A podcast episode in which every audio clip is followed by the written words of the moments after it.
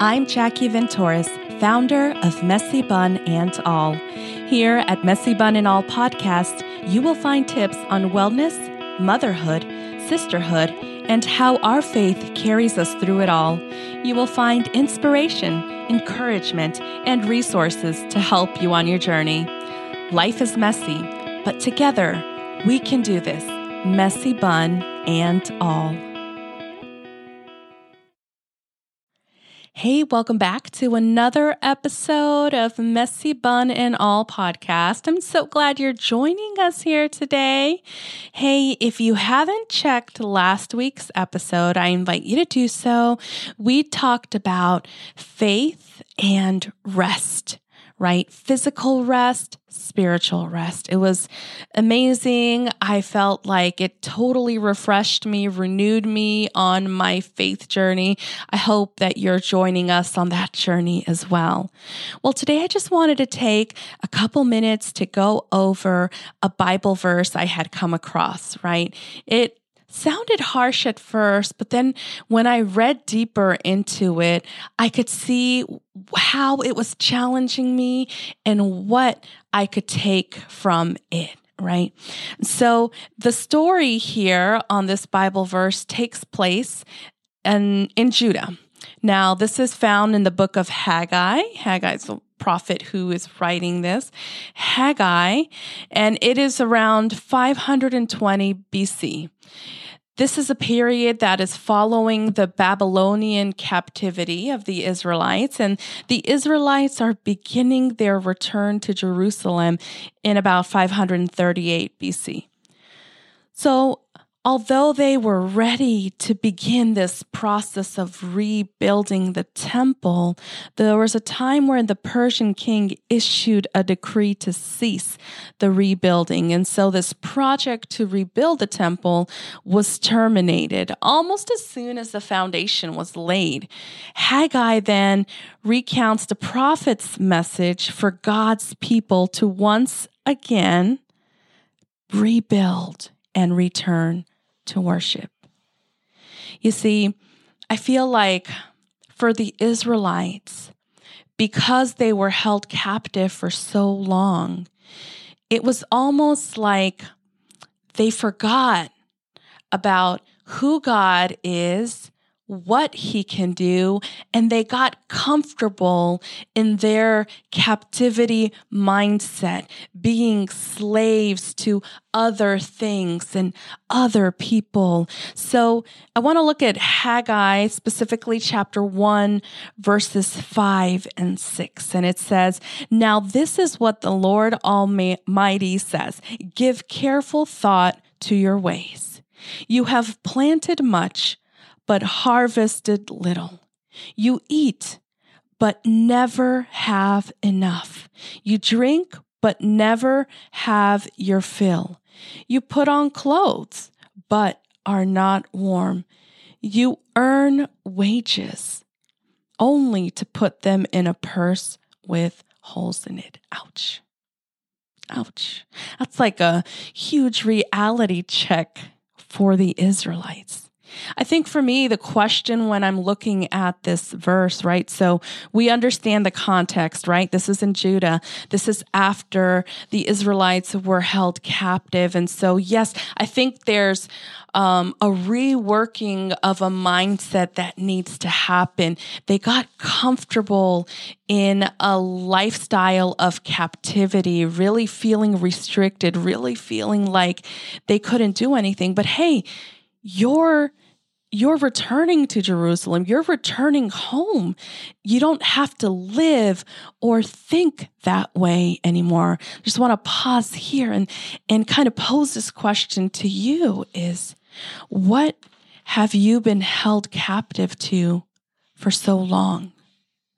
What do you need to consider in your life? Right? I love how it says give careful thought to your way. So, what is it in your life today that needs careful thought, careful consideration? When you look at the Hebrew word of thought or careful or consider, it's levav. And the definition of that is heart. Give careful heart to your ways, right? Give uh, conscience, courage, mind, understanding. Give careful understanding to your ways, right? You have planted much. So the Hebrew word for planted is zara. And what's the definition of that? It's to sow seed, to be sown, to yield seed, to become pregnant. It's almost the extension of having children, right? Meaning to be fruitful. It says, You have planted much, but harvested little. The Hebrew bull, and the definition is to come, to go, to bring about, to be brought. You have brought little. So, what's happening in this verse? And to whom, right? So, it's the Israelites who are doing work. They're they're obviously planting, right? Because it says you have planted much but harvested little. You see, the Israelites here neglected the building of God's house. It's almost like they were saying, even though this decree isn't here anymore, we are able to start rebuilding this temple. It was almost like they made a decision not to. They neglected the building of God's house and they put that off so that instead, why did they put it off? Because they wanted to have time and money for other secular things. They desired, they wanted to be excused from such an expensive work. I mean, because let's face it, for any of us that work in ministry, it requires much. It sure does. It requires sacrifice, sometimes finances, right? Our time, our effort. And here, the Israelites did not want to put any work towards that. They didn't want to be a part of that expensive project of rebuilding the church, right?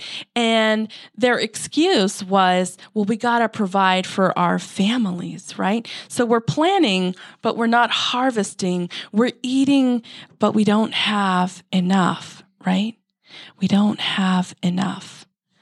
And and then it goes on to say you drink but you never have your fill, you put on clothes but are not warm, you earn wages only to put them in a purse with holes in it. You see, the Israelites did not pause to think about why they were doing this. Why, why was it important for them to build the temple? Why was it important to be a part of their life? Because they've been in captivity so long, it's almost like, well, this thing doesn't matter. When in reality, God is like, it, it does matter. I want you to rebuild. I want you to return to worship. And so here in these verses, there's this judgment that's coming to them. You see, we need the help of God's prophets and, and ministers, right, in our life today. Not, not only the judgment of God's mouth, but there's also a judgment. Um, there is a consequence to the things that we do when we don't follow God. And by that, I mean when we tend to live a life that is only reflective of our desires and nothing deeper. We don't want to help anyone else, right? We don't want to help the world or what does that other country have to do with me, right? When we only tend to be self-centered, self-focused, we miss out on the things that God is truly wanting to change, not just in the world, but in our own lives and in our families' lives. And so how did God deal with them? Right? How did he deal with them? Well, he didn't send them into captivity again, right? Because he could have been so upset with them in that they weren't building this temple. No. But instead, he brings grace and mercy to them, right? He brings grace and mercy and he sends a prophet to them to speak hope, to speak a reminder, and to speak of almost like an emergency exit before it's too late. How many of us in our life today need that reminder, right? We need that reality check of what, what am I planting? What am I putting and investing so much time in that at the end of the day, I'm just burnt out? I am not able to be present. I am done. What, what is God saying to me today when I'm reading that? How can I apply this to my life? Well, this is what I want to share with you is one, I would love for you to pause and give careful thought Give careful mind to your ways. What have you been investing in? Because to plant something, it requires work. You've got to have the right tools. You've got to have the right soil. You've got to have the right seed. You've got to have the water, the right environment. But if something is not sprouting, if something is not being harvested fully in the right capacity for the amount you're planting, then something is wrong. Something is wrong. And it's not the seed that can be wrong. Sometimes it's the environment that we're in, right? Sometimes it can be the wrong job, the wrong spouse, the wrong whatever it is, relationship, right? Sometimes those are the things that we're investing in that God has never truly caused us to do. Called us to do, right? He's never called us to do something without it being fruitful for us. So, what in your life are you planting or you paying more attention to that you feel, you know what? This isn't worth it. I don't need to be, need to be obsessing over this. I don't need to be obsessing over that. How can I instead spend more time with God and grow that relationship? Because the more that I align myself with God, the more that I'll hear him, his leading, the more fruitful I become, the more energy I have to serve him. Not only serve him, you know, as I am, but to serve him joyfully and fully. Trust me, as a pastor, as somebody who works in ministry, it is so easy to confuse all of it. But when I feel like I myself am in a moment where I'm feeling burnt out, I gotta take a step back and say, one, have I spent time with God? Have I been spending time with God? Or have I been like Martha or like these Israelites, putting time in more planning or putting time in finances or putting time in things that really don't matter instead of saying, you know what, God, I need to rebuild this temple with you. I need to rebuild it so that I can worship you because ultimately God is simply calling us to worship. Because when we are with God and we eat, we will always have enough. And when we are with God and we drink, right? So t- remember Psalm 23? When we drink, we will have so much that it overflows. When we put on clothes, we are going to be warm. When we earn wages, we're going to put our purse and it's going to be there. It's going to be fruitful. So, what is God saying to me today? Friend and daughter, God is saying, can you pause and take inventory of what it is you're spending your time on today? What are you doing with your time, with your energy? How are you investing it? And then is that is that a harvest that you want? Because if it is not a harvest that you want, then guess what? You can invite God to come in and give you the blueprint to rebuild the temple, to rebuild it and make it better and return to worship. You see, Haggai chapter 2, verse 7 goes on to say this I will shake all nations, and what is desired by all nations will come. And this is his promise. And I will fill this house with glory, says the Lord Almighty. Because God says it, I believe it. What in your life needs God's glory? What in your life needs to be shaken again? What in your life needs to be reharvested, replanted, resown so that it can bring the most beautiful worship and harvest to God? It is never too late for us to start over. And this is just simply a reminder for us to give careful thoughts to our ways because in the society we live in, in the world we live in, it is so easy to get distracted. It is so easy to get lost in the busyness of things.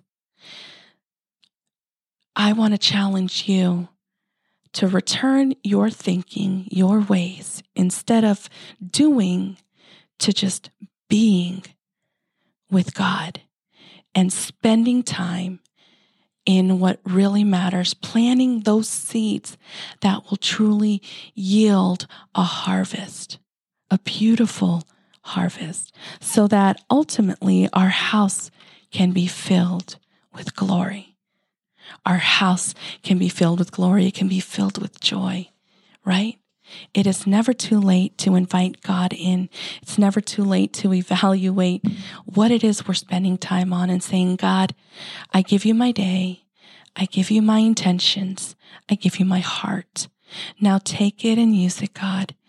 I just want to worship you and know that I am aligned with you, that I am aligned with you, that we are moving together because our Creator is our best friend. Our Creator desires the best for us, and there is nothing that God will stop at for you. God bless.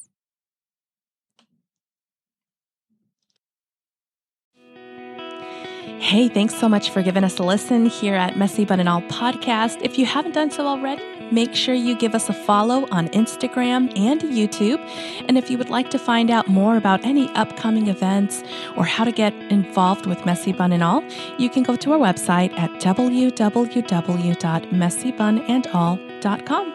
Thanks so much. I can't wait to see you again. Bye bye.